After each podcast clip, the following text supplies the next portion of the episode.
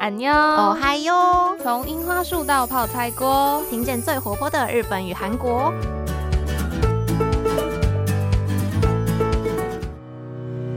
有萝卜男妞苏基米达大家应该有发现今天的开场不太一样吧？是的没错就如大家所知我的好伙伴杰伊呢跑去结婚了，所以我现在就是变成自己一人主持啦，就被抛弃了这样。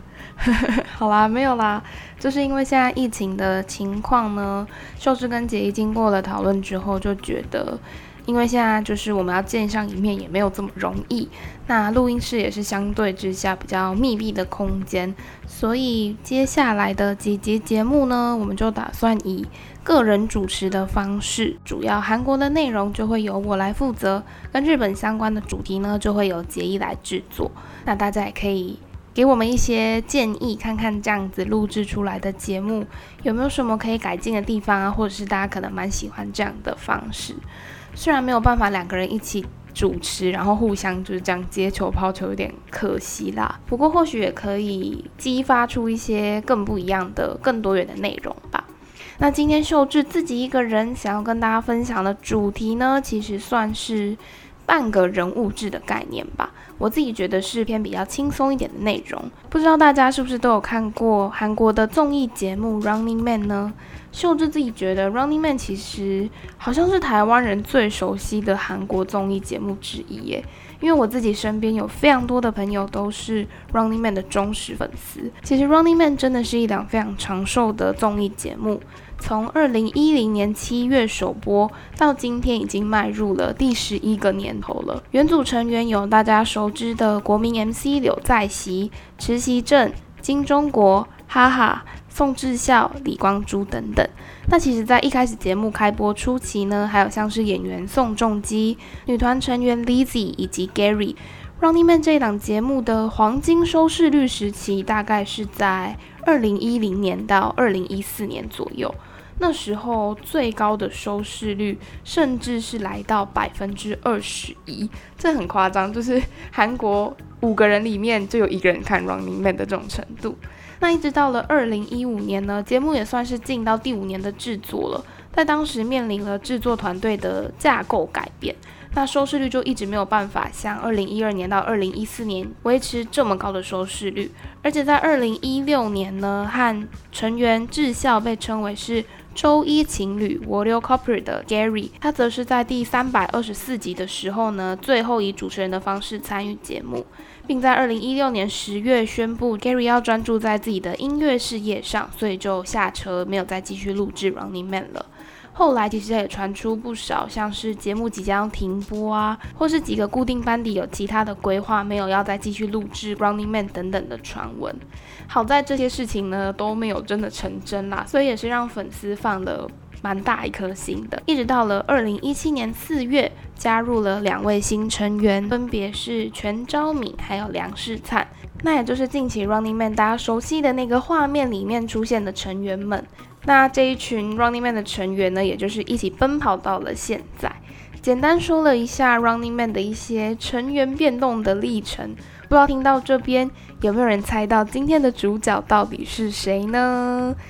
嘟咕嘟咕嘟咕嘟咕嘟咕。那就是在《Running Man》这个节目里面奔跑了十一年，确定在五月二十四号录制最后一集节目，即将下车的。原组成员李光洙，其实这个消息一出，在秀智身边真的是哀鸿遍野。老实说，我自己也蛮难想象，看了这么多年的这个 Running Man 这样的画面，突然少了一个成员会是什么感觉？因为光洙在去年出了交通事故之后呢，他的脚上一直都没有痊愈，所以一直无法到达以往的状态。最后就以健康理由为因素呢。也是和成员、制作组等等讨论了非常非常久的时间，最后大家决定尊重光洙的退出意愿。虽然非常多 Running Man 的粉丝都觉得非常的可惜、非常的难过，但是健康还是最重要的嘛。那这边就想要带大家一起来回顾一些光洙在 Running Man 里面有过的特别称号，以及以及拍摄十一年之久的 Running Man 里面有什么样子的名场面吧。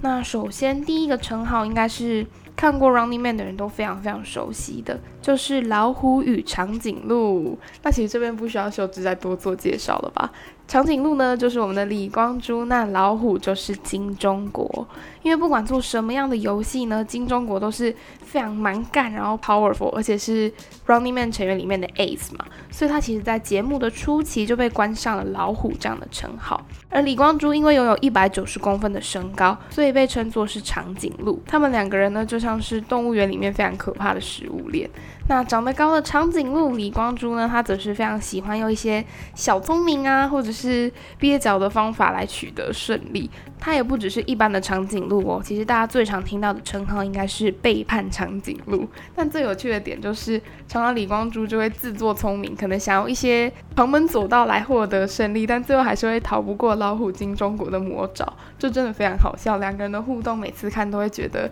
很像冤家，但两个人激起的化学反应又会让观众非常的喜欢。那下一个跟光珠有关的名称呢，就是背叛者联盟。因为刚有提到背叛长颈鹿嘛，其实除了长颈鹿之外呢，Running Man 的成员当中还是有背叛者联盟这一群人存在的，那就是李光洙、哈哈以及池溪正。他们三个其实，在 Running Man 的成员里面呢，算是。实力比较没有这么突出的人，所以常常到游戏最后呢，他们就是会背叛自己的所属队伍，然后三个人就会变成一队。虽然大家都会笑说他们是炮灰组合，然后不可能对彼此忠心，可能他们前一秒三个人才说哦我们要组成一个同盟，要一起打倒谁，结果下一秒马上就叛变，全部前面说的承诺都不算数，这样真的也是非常好笑的一个组合。那下一个称号呢，相较前面两个可能稍微陌生一点点。叫做 U E 博过西达 U E 想你了。那 U E 呢，其实是韩国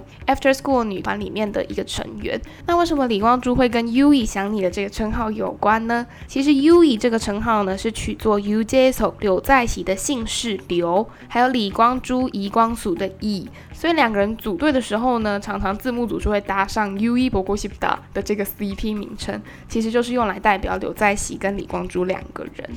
那下一个组合呢，相信也是 Running Man 粉丝都非常喜欢的一个，也是一样会激起很多化学效应的组合，就是蒙光姐弟。那其实说到姐弟，就不难想象，就是由宋智孝跟李光洙组成的一个 CP。宋智孝其实也是 Running Man 里面的一个。疯狂 ace 就是他除了非常厉害之外，也是有点疯疯的，常会做出一些让人意想不到的举动。那他就常常跟李光洙呢互相打来打去。不过宋智孝也曾经被问过说，诶，在 Running Man 这个大家庭里面，他自己最亲近的成员是谁呢？那当时宋智孝就回答说，和他最亲近的人其实是李光洙，就让不少人觉得蛮意外的。那在最近就是有消息传出李光洙即将要在 Running Man 下车之后呢，宋智孝有对光洙来一个真情告白。那许多观众看到这个部分都觉得非常的舍不得，想要再看两个人继续在荧光幕前互动的样子。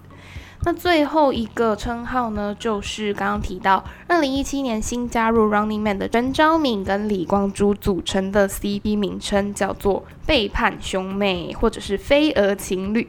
那其实全昭敏一加入之后呢，就被冠上是女版李光洙的称号。那大家还记得我们刚刚说李光洙是什么？背叛长颈鹿吗？所以就代表全昭敏也是一个跟背叛没有办法切割的角色形象。那两个人建立起的默契可以说是天衣无缝，因为两个人对于背叛这件事情的共识实在是太深了。那除了在节目上面两人默契十足之外，私底下他们的感情其实也非常非常好，好到什么程度呢？两个人甚至有传出绯闻哦，就是因为感情实在太好了，就被大家误认为说，诶，这样应该不只是朋友关系吧？不过就在后来呢，李光洙公布跟女演员李善斌的恋情之后呢，就不会再有人说全昭敏。跟他在一起了，所以他们就确确实实的变成了背叛兄妹。除了和不同的成员有各式各样的 CP 组合之外，其实光洙他也是 Running Man 里面鼎鼎大名的东笋，就是臭手的意思。那臭手这个字通常都是用来形容说一个人的运气很差。那相反，如果运气很好的人，就会被称为是 kum s o n 就是金手的意思。那在老牌的韩国综艺节目里面，总是会有服不服这样子的游戏环节，其中就会很常看到制作组准备一盘的鸡蛋，那里面就是有生鸡蛋也有熟鸡蛋，就会让成员随机拿起里面的鸡蛋，然后往头上砸。那如果运气好的人，虽然额头一样都会很痛，但是如果你拿到的是熟鸡蛋，那就表示你是运气好的人。那如果拿到生鸡蛋的话，当然它就是会直接在你的额头上面破掉嘛，所以就表示是运气不好的意思。那光珠的臭手程度到底是到了什么样的境界呢？就是他每次玩这个游戏，只要拿起来的都会是生鸡蛋，真的蛮夸张的。就是因为他的运气实在是太不好了，所以就是 Running Man 里面的臭手代表。前面细数了一些李光洙在 Running Man 里面活跃的样子之后呢，后面就要来稍微介绍一些，如果是因为 Running Man 而认识李光洙的听众朋友们、粉丝朋友们，可能会比较没有这么熟悉的李光洙的另外一面。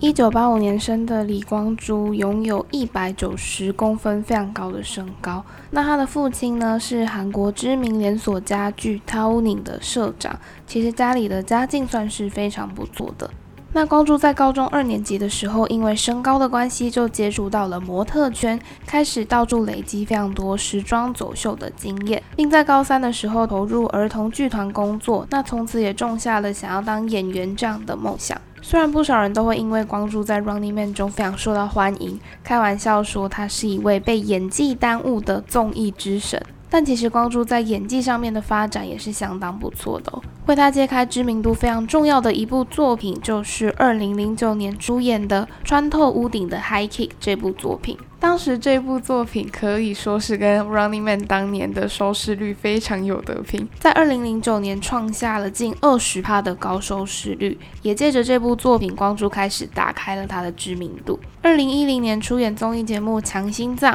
在节目上展现出搞笑潜能的光洙，就被制作《家族的诞生二》的知名 P.D. 赵孝真给看上，也是因此受邀担任 Running Man 的固定成员，成为了他人生的转捩点，也是因为。这样才有这么多人可以从 Running Man 来认识李光洙。接着在二零一四年呢，出演了电视剧《没关系是爱情》啊。这部作品其实是秀智自己非常喜欢的一部作品。光洙在里面是饰演一个患有妥瑞氏症的患者朴珠光。那不得不说他在里面的演技真的很好。其实秀智一直都很佩服那种饰演患有精神疾病角色的演员，因为饰演这样的角色，你光是眼神或者是一些非常非常细微的动作都要呈现的非常仔细。所以我一直都觉得饰演这样角色的演员是演技不在话下，都是拥有非常高实力的演员。那在二零一二年的时候呢，光洙也有首度挑战大荧幕，也就是电影作品的出演。二零一九年的时候，主演了电影《完美搭档》，跟知名的电影演员申河君、李旭等人共同飙戏。那出演这一部《完美搭档》，更是让光洙拿下了青龙奖的人气明星奖，以及百想艺术大赏的最佳男配角，算是在电影界获得非常非常大的肯定。他也在同年参与了老千独演杰克这一部赌博犯罪电影。相信老千这一部韩国电影是相对之下知名度非常非常高的，当时在韩国也是创下了百亿韩元非常高的票房。提到了这么多不同的电视剧、电影作品，以及光洙曾经得过的奖项，就可以看出来，他不只是综艺之神，在演技方面也是相当有才能的。那说到光洙，除了 Running Man 以及演技之外，还有一个时常会被放在一起的演员的名字，也就是前面有提到的他的女友李善斌。两人呢，其实也是因为 Running Man 结下姻缘的。在二零一六年十月播出的第三百一十九集《寻找理想型志愿者》这个环节中，李善斌跟光洙就是初次见面。那没想到在节目上寻找理想型，过了没多久就真的变成了现实中在交往的情侣。那就在二零一八年年底的时候，有经纪公司公布说，两人已经是热恋五个月的状态了。所以到现在，两人也算是交往了近四年的时间，也是韩国演艺圈里面相当甜蜜的。一对明星情侣，前面讲了大大小小跟光洙有关的感情生活也好，或者是作品啊、综艺、演技等等。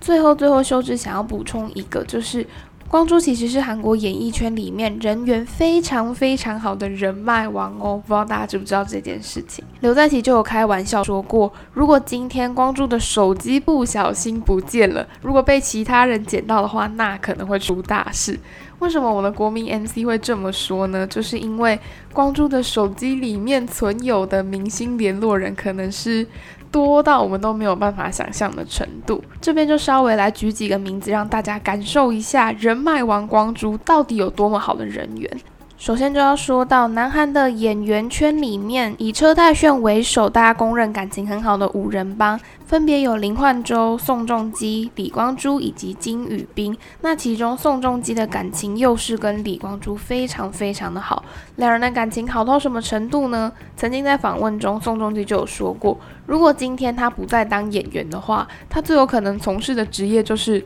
李光洙的经纪人。可想而知，两人的关系有多密切，而且一直都维持。非常好的互动，那不只是男演员哦，李光洙跟非常多的女演员也都是好朋友，像是在《没关系是爱情啊》这部作品里面合作过的李圣经，以及大家都非常熟悉、感情很好的被大家视作是兄妹组合的朴宝英，这些演员也都是光洙的好朋友们。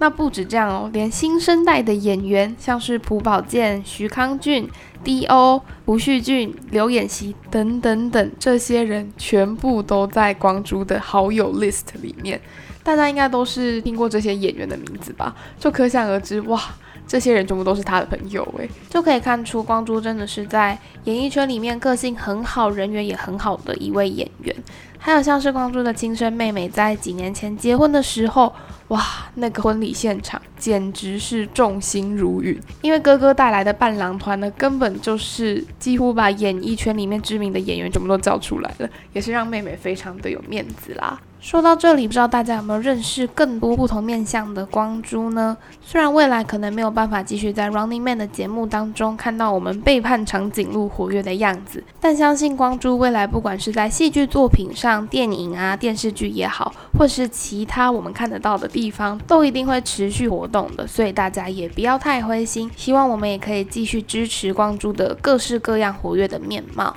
那今天由秀智独自主持的第一集节目，就是借着 Running Man 为契机，然后来跟大家介绍了一下演员，同时也是综艺之神李光洙的一些大小事。不知道大家喜不喜欢这样的内容呢？也欢迎大家给我跟杰伊各式各样的建议，看我们在新的节目调整上还可以做出什么样子不同的发挥。那最后也要提醒大家，不要忘记去追踪我们的 Instagram、follow 脸书粉丝专业，这样才不会错过最新一集的节目通知哦。那今天的节目就到这边，我是秀智，安妞。